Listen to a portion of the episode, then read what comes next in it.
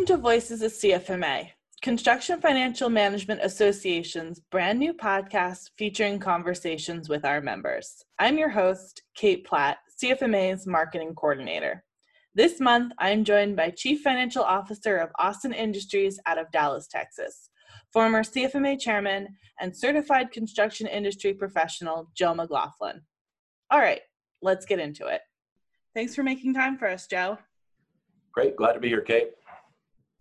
How did you exactly get into construction accounting, construction finance?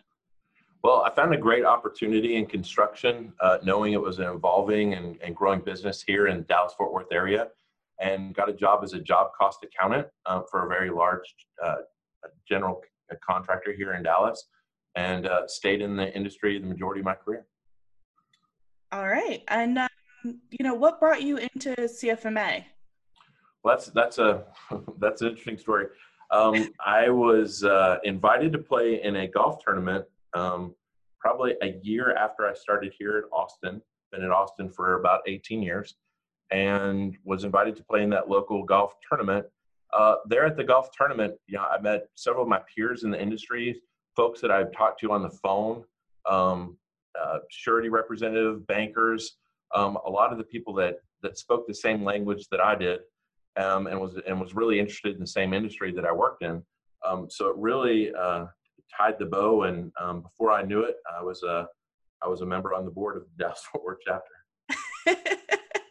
you blink and suddenly you're sucked into all the fun we have here, huh? That's true. I mean, it's really quick because you rose your way through chapters and then straight on through to exec and all the way up to chairman.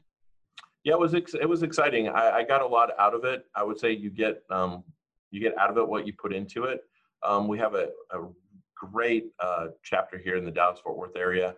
Um, a lot of folks that have mentored me throughout my career, and I think that's the best part of CFMA was the mentoring that I got from the past presidents within our local chapter, um, eh, the events, uh, the strategic planning, all that went into the, the, the folks that founded our chapter um, in, the earlier days. And it really, um, uh, I, I, wasn't even aware until I attended Spring Creek before I became president of the chapter um, how much of a national perspective that there was within CFMA. Um, as much as we did locally, that's that's where I really thought CFMA was, and, and it wasn't until Spring Creek um, in Arizona um, when I found that there was a a, a lot more to do. Uh, national committees, um, an executive committee, and then and then officers. All right. I mean, that's interesting that you you kind of didn't really see the full picture until Spring Creek. So, uh, what is the best piece of advice you've been given throughout your career that you know really has stuck with you? Yeah, that was that's a that's a great great question. Um, I'd say the best piece of advice that, that I've ever be, been given was to be self-aware. I think it's really important of how you show up um, to others, how others view you, um, what people really think of you, think of your leadership style. Um, it goes back to your character, your feelings, your motives. Um, if if you don't have that self-awareness characteristic and, and really know how you show up to not only your employees but your family um, and other folks um, that you might network with, it, it, it, it, could be eye opening. it, it definitely can. It definitely can. Um, is is this the piece of advice you give your new hires, or is there something else that you try impart on them too? You know, I would say that that that when I find someone that's new to the industry, um, I, I, really ask them not to focus on a career path, position by position, uh, thinking they have to go to step one, step two, step three. But it's really of building your tool belt and having the right tools within your tool belt for doing doing your job. Um, you know, you should always look for responsibilities. How, how can you take on new responsibilities? Um, you know, you're not going to get uh, promoted just sitting at your desk or hiding behind emails. Um, what I would always suggest to someone is is be a problem solver. Um, be a person that people want to go to and and know that that you're the person that can get things done whatever whatever the task may be just you know i i i've definitely heard that advice in my career often. You know there's no such thing as that's not in my job description. You you go and you look and you seek and you learn right? Well, that's that's correct. You know i would say you you hit it right there on the head um, seek and learn. You know i would say talk to peers talk to your managers. You know it surprises me how often that you talk to people or look to people in an organization that they don't even know all the people within their area on their floor within their building um, you can learn so much from coworkers uh, you you could be mentored um, and not even be aware of it. Um, it's just it's really important to to have those continual conversations um, and uh, uh, be in front of people. Definitely, you know, great advice to anyone at any point. You know, I know that we were focusing on new to the industry and new hires, but I there's a fair share of people who are 10, 20, 50 years into this that you know can definitely take that advice and go with it. So awesome. Thank you joe.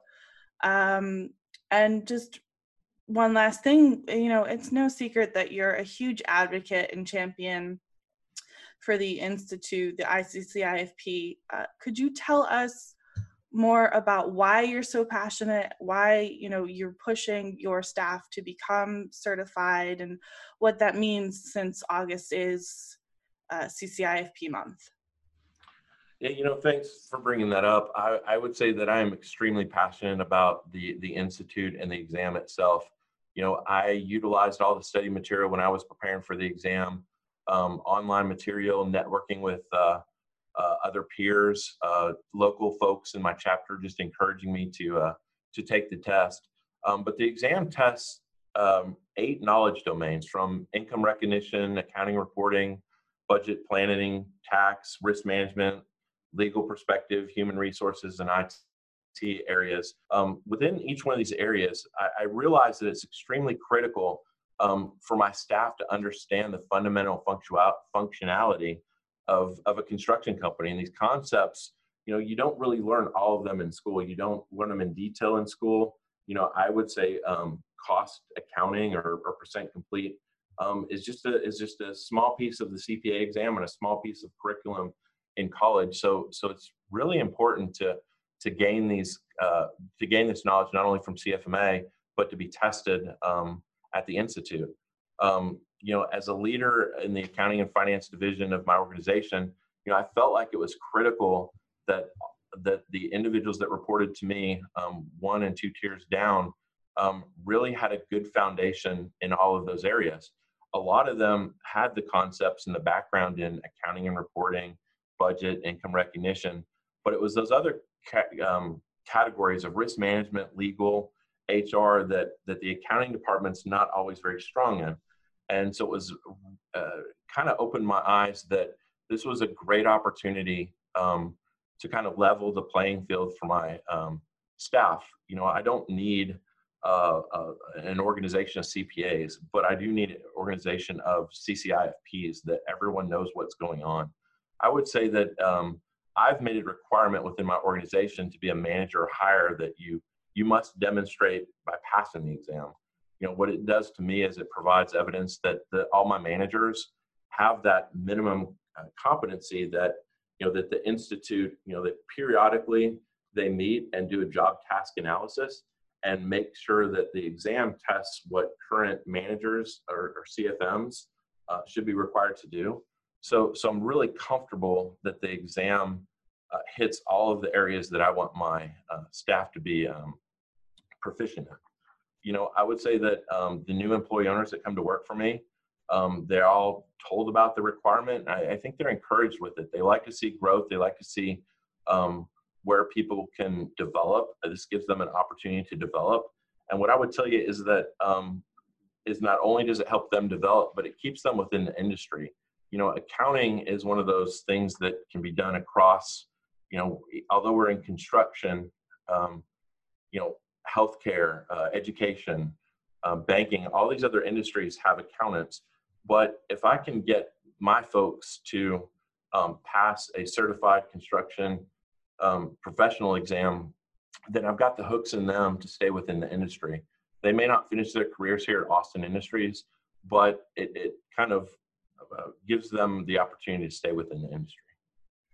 So your passion for the certification really ties back to your the best advice you've ever been given and the best advice you can give is you know that self-awareness and that that seeking and desire to learn.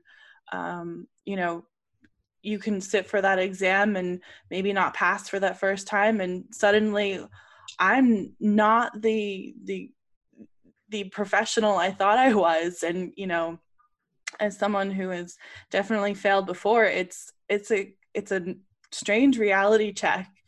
Um, but at the same time you know it's it's something that is going to push you to learn and go further and grow as a as a cfm now i appreciate you saying that. I, I think that that's really eye-opening for folks is that you know one of the reasons why i like that i put that carrot out there for our managers is the fact that that is that hurdle that they need to overcome. Do, have they mastered those uh, minimum level of foundation required to, to, to be a CFM. And, you know, the Institute has done a great job, um, you know, identifying those characteristics and testing that and, and benchmarking what that level is. Um, and it does, it does give that wake up call to folks. They may not think that they're um, where they were, but it gives them something to work towards um, and, and goals to, uh, um, to meet in the future which is you know all really anyone should ever want is goals and a plan and you know something to work towards which is you know a great reason to get involved with the institute and a great reason for everyone to go get certified. Oh i, I agree. I, I have i am on the bandwagon of certification. Well joe thank you so much for taking time to talk to us about you know getting into construction finance and you know getting advice and going and getting your certification. So hopefully you've inspired a few people to to reflect on themselves and go find some more education and you know maybe we're going to see a few more um, CCIFP holders uh, this time next year. I'd love to see the numbers increase. Thanks for listening. If you're interested in becoming a certified construction industry financial professional, make sure you check out cfma.org forward slash ccifpmonth.cfm. That's all for this time. Join us next month when we sit down with Patsy Anderson Dunn to talk about her career and her connection with suicide prevention. If you enjoyed this podcast, don't forget to like and subscribe and share on social media.